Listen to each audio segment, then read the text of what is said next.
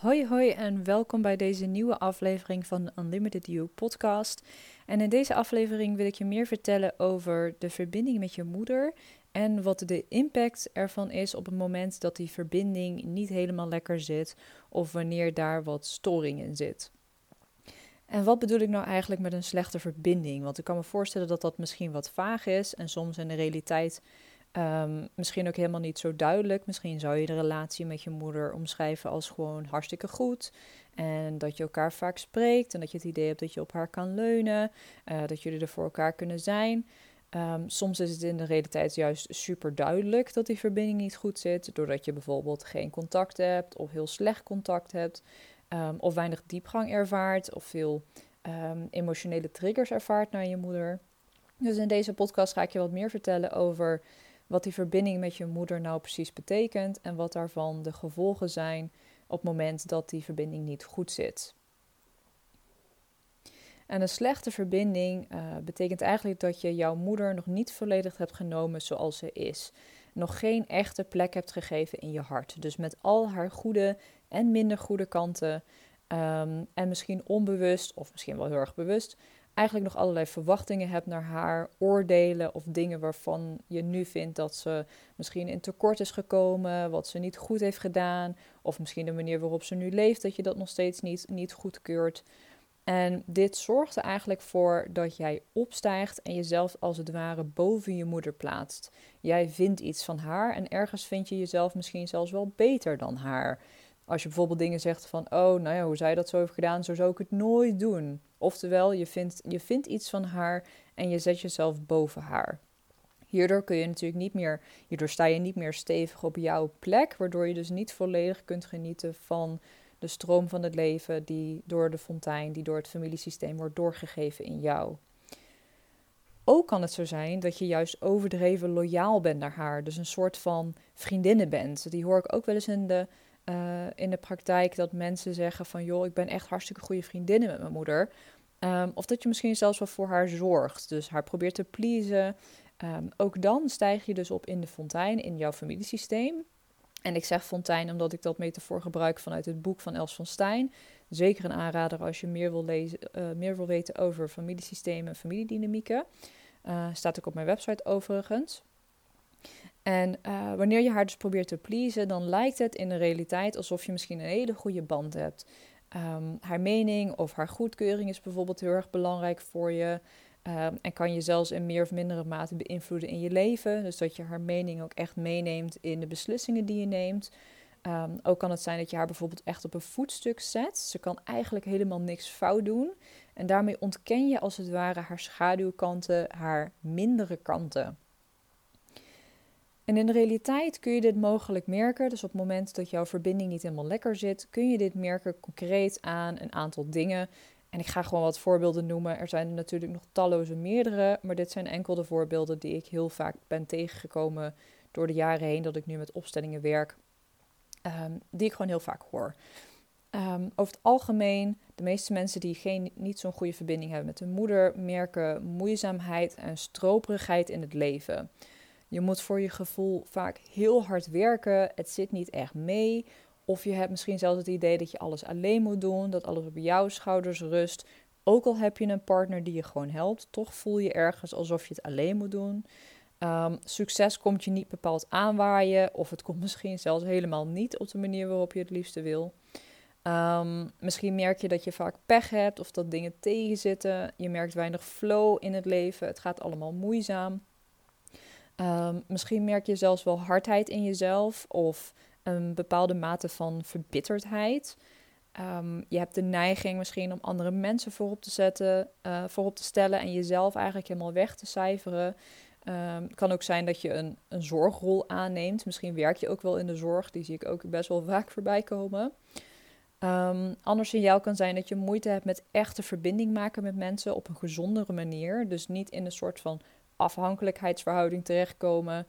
Um, of dat je iemand gaat zitten, um, um, hoe moet ik het zeggen, najagen. Ik heb bijvoorbeeld wel eens een vriendschap gehad in het verleden waarin ik telkens het gevoel had dat ik een soort van mezelf moest bewijzen dat ik een leuke vriendin was of dat ik een goede vriendin was. En ook in een relatie heb ik dit patroon bij mezelf vaak gezien. Ehm, of dat je merkt dat je niet echt verder kunt komen dan oppervlakkige verbindingen. En het kan ook zijn dat je dus heel erg hardnekkig op zoek bent naar een diepe verbinding en die eigenlijk altijd mist in de relaties die je uh, aangaat. kan ook zijn dat je moeite hebt met je een houding aan te nemen in groepen of dat je moeite hebt met menigte, dat je die liever ontloopt. Dat zijn eigenlijk allemaal signalen dat de verbinding met je moeder misschien niet helemaal lekker zit. En dit voorbeeld uh, komt van Bert Hellinger. Hij heeft ooit eens heel mooi gezegd: uh, Je moeder geeft je een plek in het leven en je vader geeft je een plek in de wereld. En kort samengevat betekent dit eigenlijk dat je moeder staat voor het leven en je vader staat voor hoe jij jezelf in het leven zet, in de wereld zet. En beide zijn uiteraard super belangrijk, maar ik ga in deze podcast natuurlijk vooral inzoomen op de relatie met moeder. Wanneer je dus je moeder, zelfs al is dat maar voor een deel, afwijst, wijs je eigenlijk het leven af. En je kunt je vast voorstellen dat je het jezelf heel moeilijk maakt wanneer je dat doet. Ehm, dus succes, overvloed, het meezitten, daar heb je over het algemeen meer moeite mee op het moment dat je je moeder afwijst. Je leeft als het ware niet echt volledig. En soms kan het super lastig zijn om hiervan los te komen. In het geval van dat je bijvoorbeeld vriendinnen bent met je moeder of heel erg loyaal bent aan je moeder of haar op een voetstuk zet, dan is het dus noodzakelijk dat je jezelf schuldig moet gaan maken. Dat je los moet komen van die gebondenheid, want het is eigenlijk geen verbinding, maar een gebondenheid uh, met je moeder. Je laat loyaliteit los. En loyaal zijn is ook een kindstuk. Als kind is dat heel normaal. En als kind is dat ook noodzakelijk om loyaal te zijn aan jouw familiesysteem omdat de, nou ja, je veiligheid er eigenlijk van afhangt. Zeker als je kijkt naar uh, nou ja, langer terug dat mensen nog hè, in groepen leefden. Dan was het super belangrijk dat je bij de groep hoorde, dat je erbij bleef. Want anders dan nou ja, bestond je gewoon niet, dan ging je gewoon dood, heel simpel. En die oerangst zit er nog steeds. Dus als kind zijn is loyaal zijn heel erg normaal, heel erg belangrijk zelfs. Om bij de groep te blijven horen.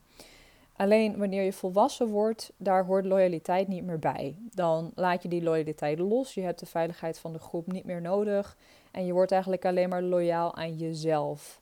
Volwassenen, en dan, daarmee bedoel ik dus echt werkelijk innerlijk volwassenen. En dat zijn er niet zo heel veel ter wereld, kan ik je vertellen. Um, die snappen dat er maar één autoriteit is en dat is henzelf.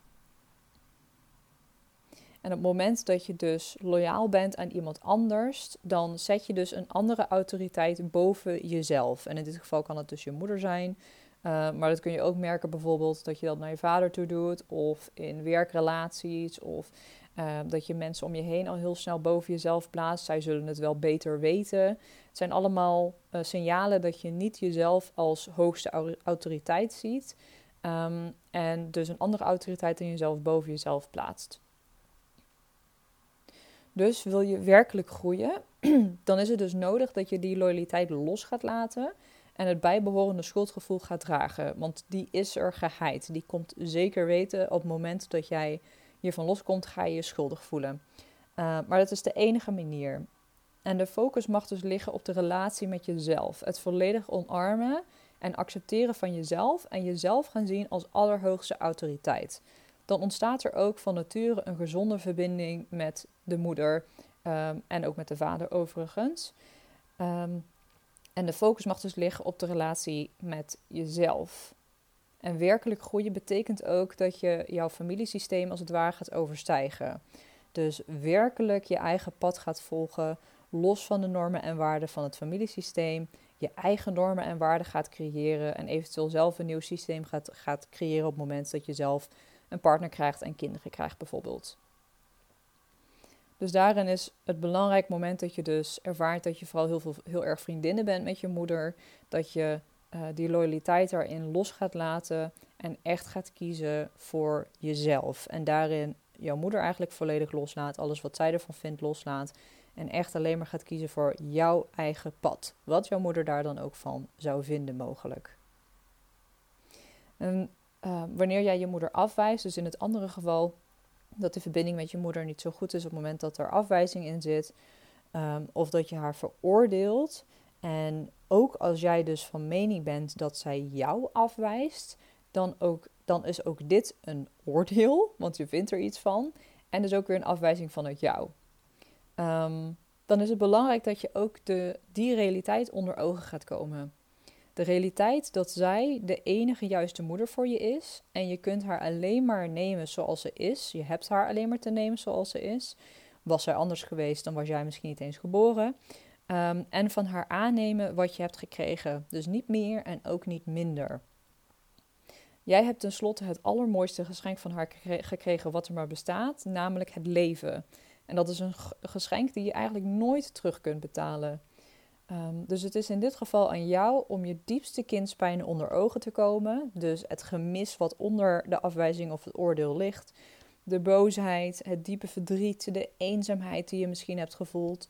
Um, en die doorvoel je helemaal. Die geef je de ruimte en daarmee laat je het los. Daarmee neem je ook weer verantwoordelijkheid voor jezelf en ontstaat dus de mogelijkheid om je moeder werkelijk een plek te gaan geven in je hart. Dus ook hier weer focus jij je op jezelf, het toelaten en het helen van je kindspijnen. En vanuit daar kan dus een natuurlijke verbinding met de moeder ontstaan. Belangrijk hierbij is, is dat je je moeder, uh, dat moment dat jij je moeder volledig neemt zoals ze is, dat dat niet betekent dat je al haar gedrag goed moet keuren. En dat kan gedrag vanuit het verleden zijn of gedrag wat ze nu nog steeds vertoont.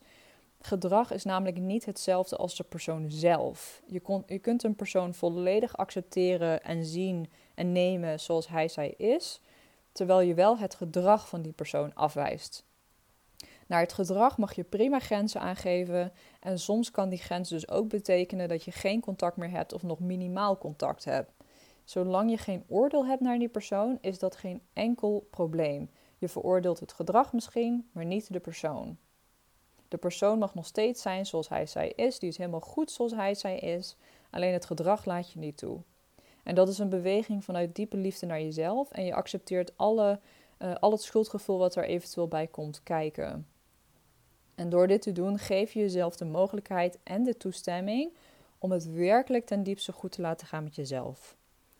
Ondanks de realiteit kun je dus op diep niveau alsnog verbonden zijn met je moeder. Dus ook al heb je geen contact, ook al zie je haar niet, ook al nou ja, speelt daar van alles. Op het moment dat jij haar volledig hebt genomen zoals ze is, jij haar een plek hebt gegeven in je hart, kun je alsnog op diep niveau verbonden zijn met je moeder. En je daarmee dus met jezelf goed laten gaan. Het is dus niet noodzakelijk dat uh, zij jou gaat accepteren, zij jou gaat zien. Dat is allemaal weer de focus buiten jezelf leggen. Je verwacht iets van haar. Dat laat je volledig los. En daardoor blijf jij volledig verbonden met je moeder en kun je het jezelf dus goed laten gaan. Je gaat dan merken, als je dit op diep niveau hebt gedaan, um, dat het over het algemeen meer mee gaat zitten. Dat, je succes meer, dat succes meer als vanzelf komt. Dat je jouw pad echt volledig gaat lopen, helemaal op jouw manier. En dat gaat eigenlijk altijd gepaard met succes en voldoening en een soort van moeizaamheid. Op het moment dat je gaat forceren, dus eigenlijk van het pad afgaat of nou ja, het pad probeert te forceren een bepaalde richting in, dan merk je stroperigheid en uh, moeizaamheid. En zul je dus ook vaak ehm, weinig succes ervaren of doelen behalen gaat heel, heel zwaar, heel moeizaam. Voor zover ik heb ervaren, um, en dit is echt mijn persoonlijke ervaring, um, is een familieopstelling misschien wel de enige manier om je kindspijnen echt ten diepste los te laten en je moeder een plek te gaan geven in je hart, volledig zoals ze is. Uiteraard kan ik ernaast zitten, dit is enkel mijn eigen waarneming. Door de jaren heen heb ik heel veel methodiek ervaren en toegepast. En nog nooit heb ik zo'n diepgaande en effectieve methodiek ervaren als familieopstellingen. En het is natuurlijk ook niet voor niks dat ik me volledig daarop ben gaan focussen en er ook zo ontzettend gepassioneerd over ben. Omdat ik gewoon keer op keer zie wat het brengt. Het is echt iets magisch. Dat zeggen mijn klanten ook elke keer tegen mij. Um, een klant heeft zelfs een keer gezegd van wat jij doet is zo wonderlijk. Het, is, uh, het valt niet in woorden uit te leggen, het valt ook niet te bevatten. Maar het is gewoon een soort magie wat er gebeurt op zo'n dag.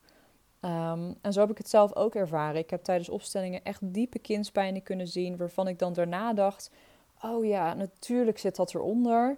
Um, maar daar op rationeel niveau eigenlijk nooit echt bij heb kunnen komen, omdat ze geheel onbewust waren. Een opstelling laat zo rauw en duidelijk zien wat er op onbewust niveau speelt. Daar kun je gewoon op bewust niveau eigenlijk helemaal niet bij. Um, en ik ben zelf intens, intens dankbaar dat dit werk op mijn pad is gekomen. Want het heeft mij innerlijk voor zo'n enorm groot deel vrijgemaakt. En nou ja, ik voel me innerlijk helemaal vrij, maar misschien zit er, zit er van nog wel wat. Um, waarin ik gewoon echt volledig mijn eigen pad kan lopen. Ook als mijn ouders daar wellicht niet achter staan. Ook als andere mensen daar misschien iets van vinden of een mening over hebben. Ik voel me daar totaal niet meer door beperkt. En dat geeft zo'n ontzettende vrijheid. Um, ik durf wel te beweren dat ik die loyaliteit echt ben overstegen. Dat ik mezelf zie als autoriteit en dat ik daardoor van niemand anders goedkeuring nodig heb. Dat ik niks te bewijzen heb aan helemaal niemand en daarin dus gewoon volledig vrij mijn eigen pad kan lopen. En dat is echt, wat mij betreft, onbetaalbaar. Um, hierdoor, door dit werk ben ik ook losgekomen van patronen als pleasen, onschuldig blijven, woorden inslikken, mezelf aanpassen. Ja, eigenlijk alles wat ik al heb benoemd, uh, ben ik als het ware overstegen. En niet op een ik heb mezelf iets aangeleerd manier. Of nou ja, ik heb nu heel veel zelfvertrouwen en daardoor voel ik dat niet meer. Weet je, dat is ook weer een ego-beweging. Maar echt van binnenuit. En dat is zoiets onbetaalbaars en zoiets verschrikkelijk moois. De voordelen zijn echt niet te benoemen en eindeloos. Ehm, goed, wil je dit nu zelf ook ervaren? Dan nodig je echt van harte uit voor een opstellingendag. Meer informatie kun je hierover vinden op mijn website. Ik focus mij specifiek op coaches en therapeuten en uh, vrouwelijke ondernemers. Ik hou mijn groepen ook heel klein, waardoor je echt een groepsproces samen aangaat en een soort van reis doormaakt die je zo ontzettend veel brengt. Ik zeg ook vaak dat je nou ja, tien opstellingen op een dag krijgt als het ware. En dat is ook zo. Er wordt zo ontzettend veel in beweging gezet. En op diepgaand niveau bewogen, dat nou ja, valt eigenlijk niet uit te leggen. Dat moet je gewoon ervaren. Ehm, dus ga vooral naar mijn website. Kijk even naar, uh, naar die opstellingsdagen en voel bij jezelf of nou ja, dit iets is wat bij je past. Voor nu wens ik je een hele fijne en mooie dag of avond tegemoet. En ik hoop je heel snel weer te verwelkomen bij een van mijn podcasts.